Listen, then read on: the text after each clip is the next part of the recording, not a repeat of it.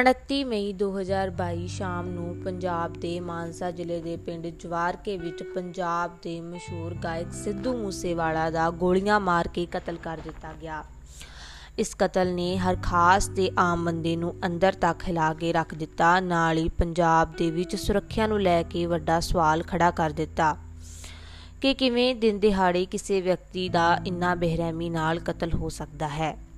ਸਤਿ ਸ਼੍ਰੀ ਅਕਾਲ। ਤੁਸੀਂ ਸੁਣ ਰਹੇ ਹੋ ਅਪ ਟੂ ਡੇਟ ਪੋਡਕਾਸਟ ਮੈਂ ਰਾਜਵੀਰ ਕੌਰ। ਉਮੀਦ ਕਰਦੀ ਹਾਂ ਤੁਸੀਂ ਸਾਰੇ ਠੀਕ ਠਾਕ ਹੋਵੋਗੇ। ਮੈਂ ਵੀ ਠੀਕ ਹਾਂ।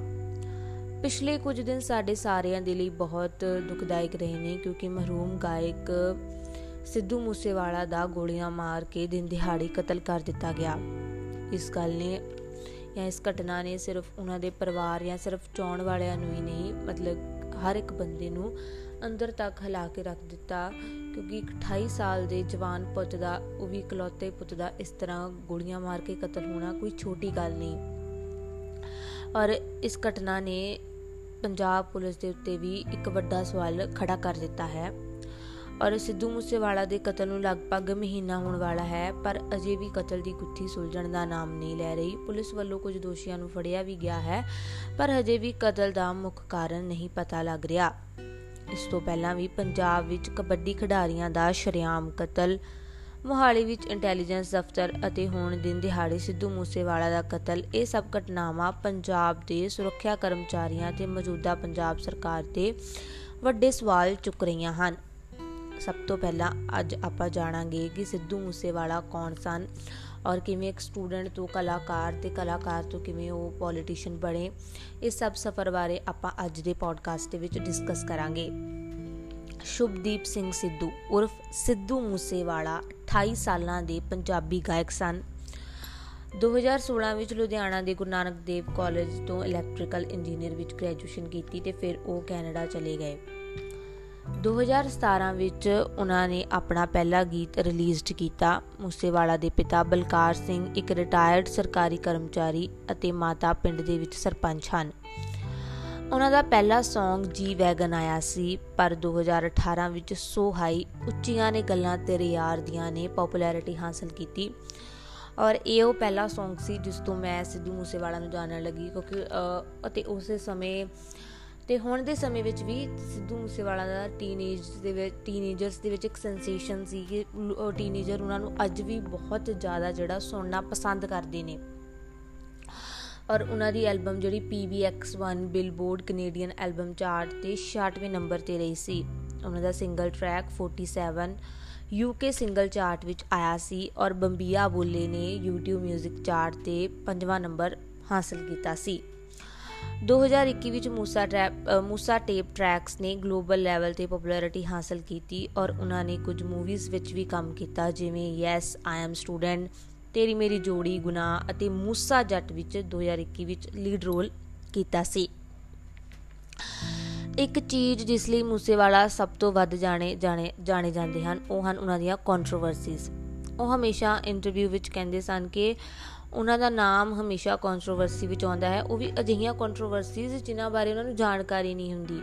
ਔਰ ਉਹਨਾਂ ਨੂੰ ਇੱਕ ਹਮੇਸ਼ਾ ਸ਼ਿਕਾਇਤ ਰਹਿੰਦੀ ਆ, ਚਾਹੇ ਉਹ ਹਮੇਸ਼ਾ ਇਸ ਬਾਰੇ ਗੱਲ ਕਰਦੇ ਹਨ, ਚਾਹੇ ਉਹ ਸ਼ੋਜ਼ ਹੋਣ, ਚਾਹੇ ਇੰਟਰਵਿਊਜ਼ ਹੋਣ, ਕਿ ਮੇਰੀ ਹਮੇਸ਼ਾ ਜਿਹੜੀ ਪੋਜ਼ਿਟਿਵ ਇਮੇਜ ਲੋਕਾਂ ਮੋਰੇ ਨਹੀਂ ਲਿਆਂਦੀ ਜਾਂਦੀ। ਮੇਰੀ ਹਮੇਸ਼ਾ 네ਗੇਟਿਵ ਇਮੇਜ ਲੋਕਾਂ ਮੋਰੇ ਲਿਆਂਦੀ ਜਾਂਦੀ ਹੈ ਮੈਨੂੰ ਅੱਤਵਾਦੀ ਜਾਂ ਮਾੜਾ ਬੰਦਾ ਬਣਾ ਕੇ ਪੇਸ਼ ਕੀਤਾ ਜਾਂਦਾ ਆ। ਔਰ ਇਹ ਵਾਕਈ ਮਤਲਬ ਕਿ ਹੈ ਇਹ ਚੀਜ਼ ਮੈਂ ਦੇਖੀ ਆ, ਕਿਉਂਕਿ ਉਹਨਾਂ ਦੇ 네ਗੇਟਿਵ ਪੁਆਇੰਟਸ ਜ਼ਿਆਦਾ ਲੋਕਾਂ ਮੋਰੇ ਲਿਆਂਦੇ ਜਾਂਦੇ ਆ ਰਾਦਰ ਦੈਨ ਪੋਜ਼ਿਟਿਵ ਔਰ ਉਸ ਤੋਂ ਬਾਅਦ ਫਿਰ 15 ਮਈ 2020 ਨੂੰ ਉਹਨਾਂ ਨੇ ਆਪਣੇ ਮੰਮਾ ਦੇ ਜਨਮ ਦਿਨ ਤੇ, ਆਪਣੇ ਮਾਤਾ ਜੀ ਦੇ ਜਨਮ ਦਿਨ ਤੇ ਡੀਅਰ ਮਾਮਾ ਗਾਣਾ ਰਿਲੀਜ਼ ਕੀਤਾ, ਜੋ ਕਿ ਦਰਸ਼ਕਾਂ ਵੱਲੋਂ ਬਹੁਤ ਪਸੰਦ ਕੀਤਾ ਗਿਆ। ਔਰ ਇਹ ਗਾਣਾ ਇੰਨਾ ਰਿਲੇਟੇਬਲ ਸੀ ਕਿ ਹਰ ਕੋਈ ਬੰਦਾ ਇਸ ਗਾਣੇ ਵੱਲ ਜਿਹੜਾ ਖਿੱਚਿਆ ਚਲਾ ਜਾਂਦਾ ਸੀ। ਔਰ 2020 ਮਈ ਵਿੱਚ ਇੱਕ ਕੰਟਰੋਵਰਸੀ ਵਿੱਚ ਉਹਨਾਂ ਦਾ ਨਾਮ ਆਇਆ ਸੀ ਕਿ ਉਹਨਾਂ, ਉਹ ਕੁਝ ਪੁਲਿਸ ਵਾਲਿਆਂ ਨਾਲ ਜਿਹੜੀ AK47 ਦੀ ਟ੍ਰੇਨਿੰਗ ਕਰਦੇ ਪਾਏ ਗਏ ਸੀ ਔਰ ਬਾਅਦ ਵਿੱਚ ਜਿਹੜਾ ਉਹਨਾਂ ਪੁਲਿਸ ਵਾਲਿਆਂ ਨੂੰ ਸਸਪੈਂਡ ਵੀ ਕਰ ਦਿੱਤਾ ਗਿਆ ਸੀ। ਫਿਰ ਉਸ ਤੋਂ ਬਾਅਦ ਮੂਸੇਵਾਲਾ ਤੇ ਆਰਮਸ ਐਕਟ ਦੇ ਅੰਦਰ ਮਾਮਲਾ ਦਰਜ ਵੀ ਕੀਤਾ ਗਿਆ ਸੀਗਾ। 2020 ਜੁਲਾਈ ਵਿੱਚ ਫਿਰ ਉਹਨਾਂ ਨੂੰ ਬੇਲ ਮਿਲੀ ਤੇ ਫਿਰ ਉਹਨਾਂ ਤੋਂ ਬਾਅਦ ਉਹਨਾਂ ਨੇ ਸੰਜੂ ਗਾਣਾ ਲਿਖਿਆ ਸੀ ਔਰ ਇਸ ਗਾਣੇ ਦੇ ਬੋਲ ਸਨ, ਗੱਭਰੂ ਦੇ, ਗੱਭਰੂ ਤੇ ਕੇਸ ਜਿਹੜਾ ਸੰਜੇ ਦੱਤ ਤੇ ਫਿਰ ਦਸੰਬਰ 20 ਵਿੱਚ ਉਹਨਾਂ ਦੇ ਪੰਜਾਬ ਗਾਣੇ ਤੇ ਇੱਕ ਵਾਰ ਫਿਰ ਤੋਂ ਕੰਟਰੋਵਰਸੀ ਹੋਈ। ਔਰ ਕਿਉਂਕਿ ਉਹ ਪੰਜਾਬ ਗਾਣੇ ਵਿੱਚ ਜਰਨੈਲ ਸਿੰਘ ਪਿੰਡਰਾ ਵਾਲਿਆਂ ਦਾ ਜ਼ਿਕਰ ਸੀਗਾ, ਇਸ ਕਰਕੇ ਜਿਹੜੀ ਕੰਟਰੋਵਰਸੀ ਖਾਲਿਸਤਾਨੀ ਵਗੈਰਾ ਜਿਹੜੇ ਨਾਮ ਤੋਂ ਕਾਫੀ ਚਰਚਿਤ ਵਿੱਚ ਰਹੀ। ਫਿਰ 2022 ਵਿੱਚ ਜਿਹੜਾ ਆ ਉਹਨਾਂ ਨੇ ਵਿਧਾਨ ਸਭਾ ਚੋਣਾਂ ਦੇ ਵਿੱਚ ਐਂਟਰੀ ਕੀਤੀ ਔਰ ਕਾਂਗਰਸ ਦੇ ਵਿੱਚ ਜਿਹੜਾ ਉਹ ਜਗ੍ਹਾ ਲਈ ਔਰ ਅਸੈਂਬਲੀ ਜਿਹੜੀਆਂ ਇਲੈਕਸ਼ਨ ਸੀਗੀਆਂ ਉਹਨਾਂ ਦੇ ਵਿੱਚ ਪਾਰਟਿਸਿਪੇਟ ਕੀਤਾ, ਪਰ ਉਹ ਮਾਨਸਾ ਤੋਂ ਵਿਜੇਂਦਰ ਸਿੰਘਲਾ ਤੋਂ 63323 ਵੋਟਾਂ ਤੋਂ ਹਾਰ ਗਏ। ਹੁਣੀ ਥੋੜਾ ਟਾਈਮ ਪਹਿਲਾਂ ਜਿਹੜਾ ਵਿਜੇਂਦਰ ਸਿੰਘਲਾ ਵੀ ਕਰਪਟ ਘੋਸ਼ਿਤ ਹੋਏ ਹਨ ਤੇ ਉਹਨਾਂ ਨੂੰ ਜਿਹੜਾ ਆ ਬਰਖਾਸਤ ਕਰ ਦਿੱਤਾ ਗਿਆ ਉਹਨਾਂ ਦੇ ਪਦ ਦੇ ਉੱਤੋਂ ਔਰ ਉਹ ਸੰਗਰੂਰ ਜਿਮਨੀ ਚੋਣਾਂ ਵੀ ਜਿਹੜੀਆਂ ਆ ਹੁਣ ਥੋੜੇ ਦਿਨਾਂ ਤੱਕ ਹੋਣਗੀਆਂ। ਉਹ ਇੱਕ ਅਲੱਗ ਜਿਹੜਾ ਟੌਪਿਕ ਆ। ਫਿਰ ਉਸ ਤੋਂ ਬਾਅਦ ਹੀ 10 ਅਪ੍ਰੈਲ ਨੂੰ ਜਿਹੜਾ ਰਿਜ਼ਲਟ ਆਇਆ ਵੋਟਾਂ ਦਾ, ਉਸ ਤੋਂ ਬਾਅਦ ਹੀ 11 ਅਪ੍ਰੈਲ ਨੂੰ ਸਿੱਧੂ ਮੂਸੇਵਾਲੇ ਦਾ ਗਾਣਾ ਆਇਆ ਸਕੇਪ ਗॉड ਸਕੇਪ ਗॉड ਦਾ ਮਤਲਬ ਹੁੰਦਾ ਆ ਬਲੀ ਦਾ ਬੱਕਰਾ ਜਾਂ ਉਸ ਚੀਜ਼ ਲਈ ਕਿਸੇ ਨੂੰ ਸਜ਼ਾ ਮਿਲਣੀ ਜਿਹੜੀ ਗਲਤੀ ਉਹਨੇ ਕੀਤੀ ਨਹੀਂ। ਔਰ ਗਾਣੇ ਦੇ ਬੋਲ ਸਨ, ਜਿੱਤ ਗਿਆ ਕੌਣ? ਗਿਆ ਹਾਰ ਦੱਸੋ ਕੌਣ? ਹੁਣ ਮੈਨੂੰ ਲੁੱਕ, ਓਏ ਗਦਾਰ ਦੱਸੋ ਕੌਣ? ਵੈਸੇ ਇੱਕ ਗੱਲ ਜੋ ਮੈਂ ਸਿੱਧੂ ਮੂਸੇਵਾਲੇ ਦੀਆਂ ਗੱਲਾਂ ਵਿੱਚ ਹਮੇਸ਼ਾ ਤੋਂ ਹੀ ਮਹਿਸੂਸ ਕੀਤੀ ਆ, ਕਿ ਉਹ ਹੈ ਕਿ ਜੋ ਵੀ ਉਹਨਾਂ ਦੀ ਜ਼ਿੰਦਗੀ ਵਿੱਚ ਵਾਪਰਦਾ, ਜੋ ਉਹਨਾਂ ਦੇ ਆਲੇ ਦੁਆਲੇ ਹੁੰਦਾ ਆ, ਉਹਨਾਂ ਦੇ ਗਾਣਿਆਂ ਵਿੱਚ ਉਹੀ ਝਲਕਦਾ ਆ। ਉਹ ਆਪਣੇ ਗਾਣਿਆਂ ਦੇ ਜ਼ਰੀਏ ਉਹਨਾਂ ਚੀਜ਼ਾਂ ਨੂੰ ਵਿਅਕਤ ਕਰਦੇ ਆ, ਚਾਹੇ ਉਹ ਸਕੇਪ ਗॉड 295 ਸੁਹਾਈ ਜਸਟ ਲਿਸਨ ਜਾਂ ਸੰਜੂ। ਤੇ ਦੂਜੇ ਨੰਬਰ ਤੇ ਉਹਨਾਂ ਨੂੰ ਇੱਕ ਗੱਲ ਦਾ ਹਮੇਸ਼ਾ ਮਾਣ ਸੀ ਔਰ ਖੁਸ਼ੀ ਵੀ ਸੀ ਕਿ ਇੰਨਾ ਮੁਕਾਮ ਹਾਸਲ ਕਰਨ ਤੋਂ ਬਾਅਦ ਵੀ ਉਹ ਆਪਣੇ ਪਿੰਡ ਵਿੱਚ ਰਹਿੰਦੇ ਹਨ ਤੇ ਆਪਣੇ ਲੋਕਾਂ ਵਿੱਚ, ਆਪਣੇ ਮਾਪਿਆਂ ਕੋਲ ਰਹਿੰਦੇ ਹਨ। ਤੇ ਸਿਮਰਨਜੀਤ ਸਿੰਘ ਮੱਕੜ ਨਾਲ ਉਹਨਾਂ ਦੀ ਜਿਹੜੀ ਲਾਸਟ ਇੰਟਰਵਿਊ 26 ਜਾਂ 27 ਮਈ ਨੂੰ ਹੋਈ ਆ, ਉਸ ਦੇ ਵਿੱਚ ਉਹਨਾਂ ਨੇ ਕਿਹਾ ਸੀ ਕਿ ਉਹਨਾਂ ਨੇ ਇਸ ਗੱਲ ਦਾ ਮਾਣ ਆ ਕਿ ਅੱਜ ਉਹ ਇੰਨੀ ਔਕਾਤ ਰੱਖਦੇ ਹਨ ਕਿ ਉਹ ਬੰਬੇ ਵਿੱਚ ਫਲੈਟ ਲੈ ਲੈਣ ਜਾਂ ਕੈਨੇਡਾ ਵਿੱਚ ਘਰ ਲੈ ਲੈਣ, ਪਰ ਫਿਰ ਵੀ ਅੱਜ ਉਹ ਆਪਣੇ ਪਿੰਡ ਦੇ ਵਿੱਚ, ਆਪਣੀ ਹਵੇਲੀ ਦੇ ਵਿੱਚ, ਆਪਣੇ ਮਾਪਿਆਂ ਦੇ ਕੋਲ, ਆਪਣੇ ਲੋਕਾਂ ਦੇ ਵਿੱਚ ਰਹਿੰਦੇ ਹਨ। ਤੇ ਉਹਨਾਂ ਦੀ ਇੱਕੋ ਇੱਕ ਤਮੰਨਾ ਇਹ ਵੀ ਸੀ ਕਿ ਉਹ ਆਪਣੇ ਇਲਾਕੇ ਦੇ ਵਿੱਚ, ਉਹਨਾਂ ਦੇ ਇਲਾਕੇ ਦੇ ਵਿੱਚ ਕੈਂਸਰ ਜਿਹੜੀ ਬਹੁਤ ਭਿਆਨਕ ਬਿਮਾਰੀ ਆ, ਤੇ ਉਹ ਚਾਹੁੰਦੇ ਸਨ ਕਿ ਜੜੋ ਖਤਮ ਹੋ ਜਾਵੇ। ਇਸ ਲਈ ਉਹਨਾਂ ਨੇ ਕੈਂਪਸ ਵਗੈਰਾ ਵੀ ਜਿਹੜੇ ਲਗਾਏ ਆ।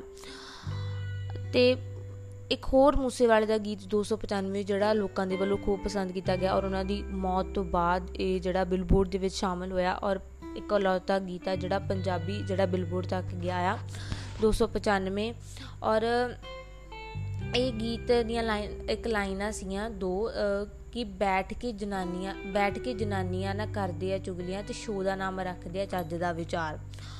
ਔਰ ਸਿੱਧੂ ਮੂਸੇਵਾਲਾ ਦੇ ਸਿੱਧਾ ਇੱਕ ਪੱਤਰਕਾਰ ਸੀ ਸਵਰਨ ਸਿੰਘ ਟੈਣਾ ਤੇ ਉਹਨਾਂ ਦਾ ਸ਼ੋਅ ਆ ਚੱਜ ਦਾ ਵਿਚਾਰ ਪ੍ਰਾਈਮ ਏਸ਼ੀਆ ਟੀਵੀ ਤੇ ਆਂਦਾ।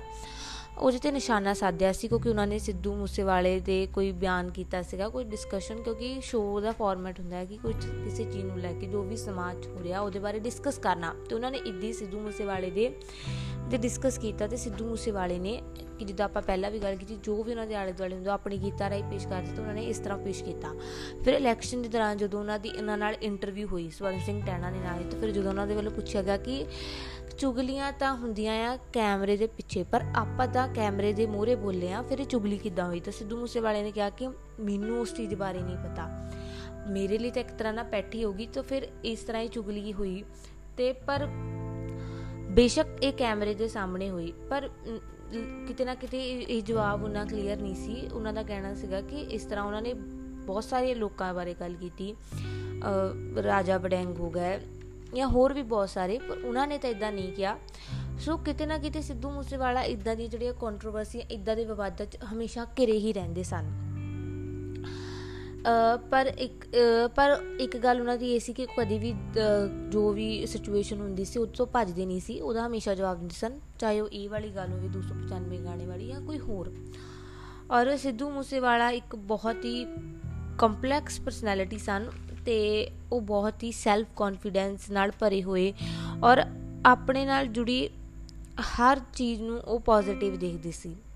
ਉਹ ਲੋਕ ਭਾਵੇਂ ਉਹਨਾਂ ਨੂੰ ਜਿੰਨਾ ਮਰਜ਼ੀ ਲੈਟ ਡਾਊਨ ਕਰਦੀ ਸੀ ਪਰ ਉਹ ਉਹਨਾਂ ਨੇ ਕਦੀ ਆਪਣੇ ਆਪ ਨੂੰ ਲੈਟ ਡਾਊਨ ਨਹੀਂ ਹੋਣ ਦਿੱਤਾ ਪਰ ਕਦੀ ਸੋਚਿਆ ਨਹੀਂ ਸੀ ਕਿ ਉਹ ਇੰਨੀ ਛੇਤੀ ਸਾਨੂੰ ਛੱਡ ਕੇ ਚਲੇ ਜਾਣਗੇ ਸੋ ਪਰ ਉਹਨਾਂ ਨੇ ਜੋ 5 ਸਾਲਾਂ ਦੇ ਵਿੱਚ ਜਿਹੜਾ ਨਾਮ ਕਮਾਇਆ ਆ ਪੰਜਾਬੀ 뮤직 ਇੰਡਸਟਰੀ ਨੂੰ ਜਿਸ ਲੈਵਲ ਤੇ ਉਹ ਲੈ ਕੇ ਗਿਆ ਉਹ ਇੱਕ ਬਹੁਤ ਐਕਸਟ੍ਰੀਮ ਮਤਲਬ ਕਿ ਅਚੀਵਮੈਂਟ ਆ ਪੰਜਾਬੀ 뮤직 ਇੰਡਸਟਰੀ ਲਈ ਤੇ ਉਮੀਦ ਤੇ ਉਹ ਹਮੇਸ਼ਾ ਹੀ ਜਿਹੜਾ ਲੋਕਾਂ ਦੇ ਦਿਲਾਂ ਦੇ ਵਿੱਚ ਵਸਦੇ ਰਹਿਣਗੇ ਤੇ ਲੋਕ ਉਹਨਾਂ ਨੂੰ ਯਾਦ ਕਰਦੇ ਰਹਿਣਗੇ ਤੇ ਕੱਲ ਨੂੰ ਉਹਨਾਂ ਦਾ ਇੱਕ ਹੋਰ ਨਵਾਂ ਗਾਣਾ ਰਿਲੀਜ਼ ਹੋ ਰਿਹਾ ਆ।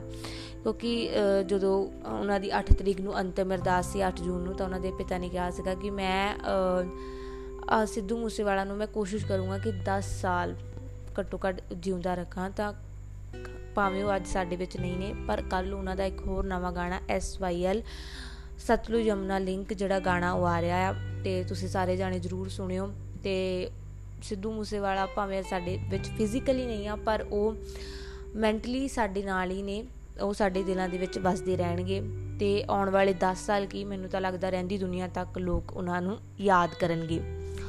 ਕਿਵੇਂ ਲੱਗਾ ਅੱਜ ਦਾ ਪੋਡਕਾਸਟ ਮੈਨੂੰ ਜਰੂਰ ਦੱਸਿਓ ਤੇ ਮੈਨੂੰ ਇੰਸਟਾਗ੍ਰam ਤੇ ਫੇਸਬੁੱਕ ਤੇ ਜਾਂ ਟਵਿੱਟਰ ਤੇ ਜਰੂਰ ਫੋਲੋ ਕਰਿਓ। ਆਉਣ ਵਾਲੇ ਪੋਡਕਾਸਟ ਲਈ ਮੈਨੂੰ ਫੋਲੋ ਕਰਨਾ ਨਾ ਭੁੱਲਿਓ। ਇਸੇ ਦੇ ਨਾਲ ਮੈਂ ਅਲਵਿਦਾ ਲੈਣੀ ਆ ਮਿਲਦੀਆਂ ਹੋਰ ਨਵੇਂ ਪੋਡਕਾਸਟ ਉਦੋਂ ਤੱਕ ਲਈ ਧੰਨਵਾਦ। ਸਤਿ ਸ਼੍ਰੀ ਅਕਾਲ।